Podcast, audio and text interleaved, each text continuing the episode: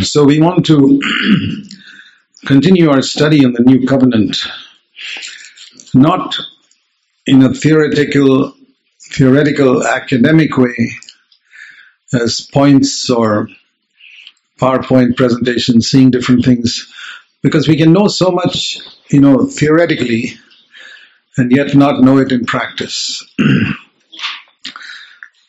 so, in addition to all the areas where we saw dis- distinction between the old and the new covenant, I want to turn today to Ephesians in chapter 2. There's a word that comes very often in the New Covenant, New Testament called mystery. Mystery is something which you never find in the Old Testament. There are no mysteries in the Old Testament. A mystery is something you cannot understand if God does not give you revelation. What you think you understand is only intellectual. It doesn't change your life.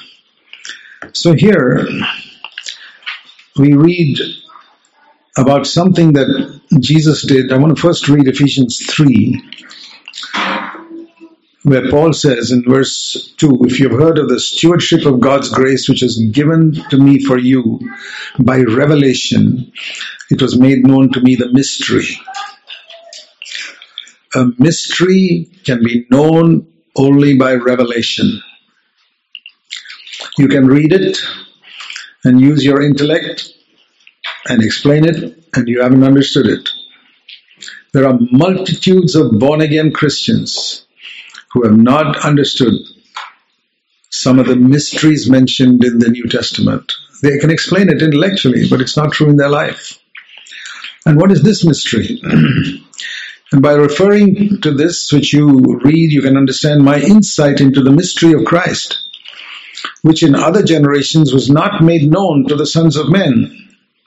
So this is something which is not made known until the day of Pentecost, but is now being revealed to his holy apostles and prophets by the Spirit, which is on the day of Pentecost. Till then it was not known. And then he explains this mystery. What is it? that the Gentiles are fellow heirs and fellow members of the body and fellow partakers of the promise in Christ Jesus through the gospel of which I was made a minister. And you listen to that and say, hey, what's the great mystery in that? That the Jews and Gentiles are to be together in one church? I've known that for years. Really? Okay, let's check up. One of the things that Jesus did on the cross, he did a number of things on the cross. He died for our sins. Our old man was crucified with him, Romans 6. Satan was defeated on the cross, Colossians 2 and Hebrews 2. And here's another thing that happened on the cross. That's in Ephesians chapter 2. It says in verse uh, 13, in Christ Jesus, you were brought near who were far away. But now, verse 14, He Himself is our peace. Who had, this is the mystery, who has made both these groups, these groups are Jews and Gentiles, into one, and broke down the barrier of the dividing wall. The Jews and the Gentiles were the greatest opposites in the world. You think of two completely opposite types of human beings. There's nothing greater than John the, than Jews and Gentiles. We have in India a caste system which is initiated by heathen religions, where people are in different levels. And those in the highest caste in those heathen religions, if the shadow of a lower caste person comes by when they walk by, the guy's got to go and have a shower. That, that's how they feel. I've been defiled because this guy's shadow came on me. Um, but the Jews and Gentiles were even more than that. Jews would get up and be thankful every day that they were not Gentiles. It was a tremendous pride that we belong to the race of Abraham, Isaac, and Jacob, whom God has chosen to be his people and look down on everybody else. But Jesus brought them all together. And it says here a, there was a barrier of a dividing wall which was broken down by Christ on the cross. This is another thing that happened on the cross. And not only that, this barrier came because in our flesh there is an enmity. There was an enmity which was in the flesh, which made the Jews hate the Gentiles and probably Gentiles hate the Jews. And you find even today there are a lot of people who hate the Jews and a lot of Jews who hate others. And Jesus made the two into one new man, establishing peace. This is not old covenant. This is new covenant. And in reconciled them both in one body to God through the cross. And on the cross, he destroyed or put to death that enmity. so it says here in verse 15, there's an enmity in our flesh against someone who's completely different from us. It doesn't have to be another race. Do you know why all husband wife, you know where all husband wife conflicts come from? It's not because the wife is another race. It's because there's an enmity in the flesh of the husband and an enmity in the flesh of the wife, which brings the conflict. And they build up a dividing wall, even husband and wife from the same race, same language, same everything. Otherwise, there'd be no conflict. And the only way solution to that is what it says in Galatians 2 and verse 20 I've been crucified with Christ. It's no longer I that live, but Christ that lives in me. And here it says that in Galatians chapter 2, I live by the faith of the Son of God who gave himself for me. And in verse 18, I want you to see this, Galatians 2:18. If I rebuild what was once destroyed by Christ and which I also accepted, I'm a transgressor. So how do we rebuild this in Christ, there is no difference. Turn with me to Colossians in chapter 3. it says that we have been renewed, verse 10, Colossians 3.10, put on the new self, which is renewed in the true knowledge the image of the one who created him, a renewal in which there is no distinction between Greek and Jew, circumcised, uncircumcised, barbarian, Scythian, slave, free man, but Christ is everything and in everything. The old covenant group was the Jewish people, they were all of one race. And they found their unity not in God, but in the fact that we were all one. We are all born from the same race of Abraham, Isaac, and Jacob, so we are one. But in the new covenant, all that is destroyed. The, eh, the dividing wall has been broken down, the enmity in the flesh has been crucified. So this Gentile and Jew have to become one, without one looking down on the other. The circumcised, uncircumcised, and they don't look down on each other. And the barbarian. The barbarian is the uncouth, uncivilized, uneducated man who comes and joins this church where everybody is a cultured, educated Greek. Can you imagine how it is a church full of Greeks, cultured, educated, smart, and one barbarian comes and joins that. That'll be the salvation of that church if they are willing to accept it. But most churches will not accept it. Most Greeks will, Gentiles, Greeks will not accept this barbarian because he's so uncouth, he's so different from me. Or let's make a separate church for them. And then there's a Scythian. The Scythians, I don't know whether you know that, they are the ones whom the barbarians considered barbarians. You know, this is really low. And imagine a Scythian joining a church of Greeks. Now we can look at all this and say, well, thank God we're not like that. You got to be careful before you say that. You know, prejudice against other races is so deeply entrenched in us that even where people theoretically accept this, it doesn't work out in practice. Now, if you go to a locality in the world where everybody is the same language and the same race, naturally, in a church there, everybody will be on the same race and the same language. Because everybody in that town or that area is of the same language and the same race. But when you go to a town or a city where there are people of many races living there, and you go to a church in that city, and you find everybody's of the same race, what does that prove? Exactly what I'm saying here. The enmity has not been destroyed. The middle wall of partition has not been broken down. And you can go to numerous churches here in the United States where most cities there are multiple races of people living there and you'll find people of one community gathering there. There could be all Indians, and remember, no, uh, non-Indians look at Indians and say they're all Indians, but they're not all Indians. There are Telugu Indians, there are Tamil Indians, there are Malayali Indians. Different, uh, completely different, sometimes different races. So you'll find in America a church of Malayali Indians only. There's not a single other person in that church. You go to another church, it's only Tamil Indians. Only another church, only Telugu Indians. You go to another church, only Germans. Another church, only Russians. Another church, only Romanians. This is all old covenant.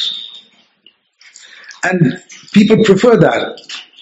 We had a problem in the CFC church a little while ago where there some people left, and you go and look at the people who left. They're all of one race. Huh. Hearing of the new covenant for so many years, they go and build another old covenant church. Do you recognize that one race is old covenant? All Jews. It's comfortable to be with people of your own race. Why did God, in His great wisdom, put all these multiple people together? I'll tell you why. Because that's the only place we can experience the cross in our life in areas which are untouched by other things. I can say I die to myself in relation to sin. Die to yourself in relation to race, and you'll find it's quite another thing altogether. And God is determined to destroy everything that is not of Christ, which you have inherited from Adam. When God made Adam, it was one man, and every race on earth has come from that. But through the years, man has developed pride in their own race and language. And if that has not been destroyed, you're still in the old covenant. If you love to be, be only with people of your own community, I want to tell you in Jesus' name, you are an old covenant person. Even if you sit in a new covenant church, but you prefer to be only with people of your own community or people of your own educational level. That's another thing. It says you're cultured and uncultured. There are people who, I've seen this in CFC churches, the educated people. You see them after the church service, they'll always talk to the educated people. They will not talk to those who are not so educated as them. And I've seen this in Bangalore. They end up as the worst people in our church. And they never develop, they don't see the arrogance and pride in them. Very good young people who don't see the arrogance and pride in them because they only want to mingle with people of their own level in society. Do you know that the Bible says in James chapter 2 that God has chosen the poor of the world, verse 5, rich in faith? Would, would you like to mingle with people who are rich in faith? Or would you always like to mingle with people who are poor in faith? This is God's word. See, I thank God that from the beginning of our work in India, God took us to the cities where we have highly educated PhDs and computer scientists, and down to the poorest villages where people cannot read or write. We have believers in CFC churches in India who cannot read or write. They got to get their little daughters who are studying in school to read the Bible to them. Or if they're a little well off, they can listen to audio Bible on a phone. Otherwise, uneducated, illiterate, poor, extremely poor, living in one room houses and mingling with others who live in five room houses. We don't, we're not communists where we say we distribute income equally and make everybody equal. It's like cutting off all fingers and say God made a mistake, making all these fingers different sizes. Let's make this is communism. We're not communists. We say we have all got our own different sizes of houses and different incomes. We don't make everybody's income equal, but we love one another. That's what Jesus said. All men, when you know you're my disciples, when you love one another, not when you make everybody's income equal and everybody's house is the same size, but we learn to love one another. And yet there's so much of this. You know, I come from a part of India. I can speak about it because I come from there. It's called Kerala. Christianity first came to Kerala in AD 52 when Thomas came, the Apostle Thomas. We've had Christianity there for nearly 2,000 years. And in all the 22 or more states of India, the biggest Pharisees are in my state. I mean, all over. They are the biggest Pharisees in the whole country. They are proud of their inheritance, of their heritage. They boast, I come from such and such a family, from such and such a tribe of, uh, you know, so many people of distinguished people, etc. Sometimes people tell me that and they ask me what tribe I come from. And I said, I came from the family that got kicked out of Eden many years ago. but Jesus had mercy on me and uh, saved me. That's all I can say. Do you believe that? Do you believe you come from the family that is kicked out of Eden? Or do you feel you've got something else, a little education perhaps, a little color on your skin which makes you superior, a little intelligence, a little something that makes you a little, your family tribe or something, some garbage which still has not been eliminated? Ask yourself whether you really understood the new covenant.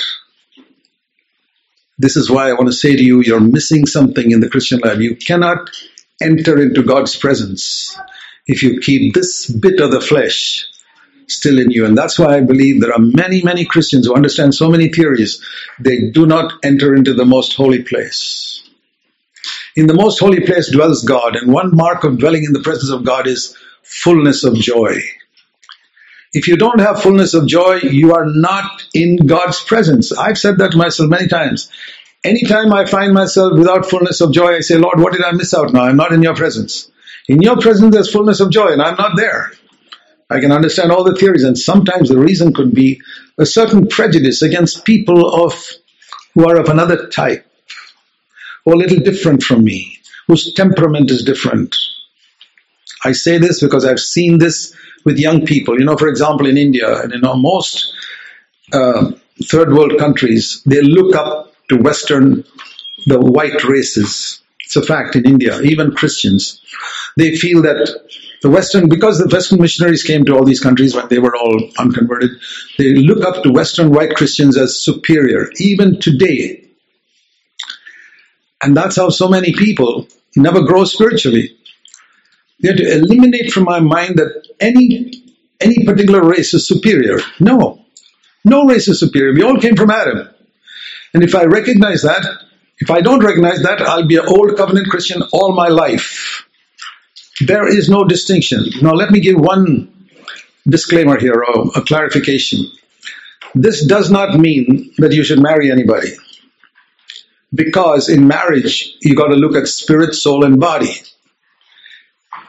I don't believe that we should just say, okay, we all came from Adam, so you can marry anyone. Someone may not be suited for you. For example, someone who's 50 years older than you. It may not be wise to marry such a person. So you're considering age, right? But age is not a spiritual thing. Why do you consider it? Because you wouldn't be suitable. So there are things like that we have to consider. For example, if you don't speak the same language, well, the only advantage of such a marriage is you'll never fight. But otherwise, you'll never have any fellowship either. Why do you consider language? That's not a spiritual thing. Unconsciously, we are considering certain factors like age, language, and I could mention other things. We think we are not considering anything. We are unconsciously. Height. I don't. I've never seen a, a man who's married a woman who's one foot, one and a half feet taller than him. Why? Why not? Height has got nothing to do with uh, spirituality. If the man is taller, you say okay, but if the woman is a foot and a half taller, you say no. We are considering factors other than spiritual factors, whether you like it or not. We must be honest. So don't think culture, language are unimportant in marriage. But when it comes to the church, there is no difference. We are one in Christ. It's very important for us to remember this there is no Jew, no Gentile, no educated, uneducated. And I say this, the tremendous loss that has come to many, many believers I have seen in our churches. I wondered so many other things, but they've been proud of their intellect. They mingle only with people at a certain level. I want to encourage you, clever people, educated people sitting here, mingle with those in the church who are much poorer than you, who are less educated, and who are from a much lower culture. Mingle with them and learn something. I have sat in homes where I sit on the ground with poor people in India, and I have learned so much from them. I have become a richer man spiritually because I've gone for that. And I would tell you from my own experience destroy this artificial thing that Jesus destroyed, this middle wall of partition, this enmity in my flesh, and you will enter into the new covenant. It's not the only thing, but it's a very important thing.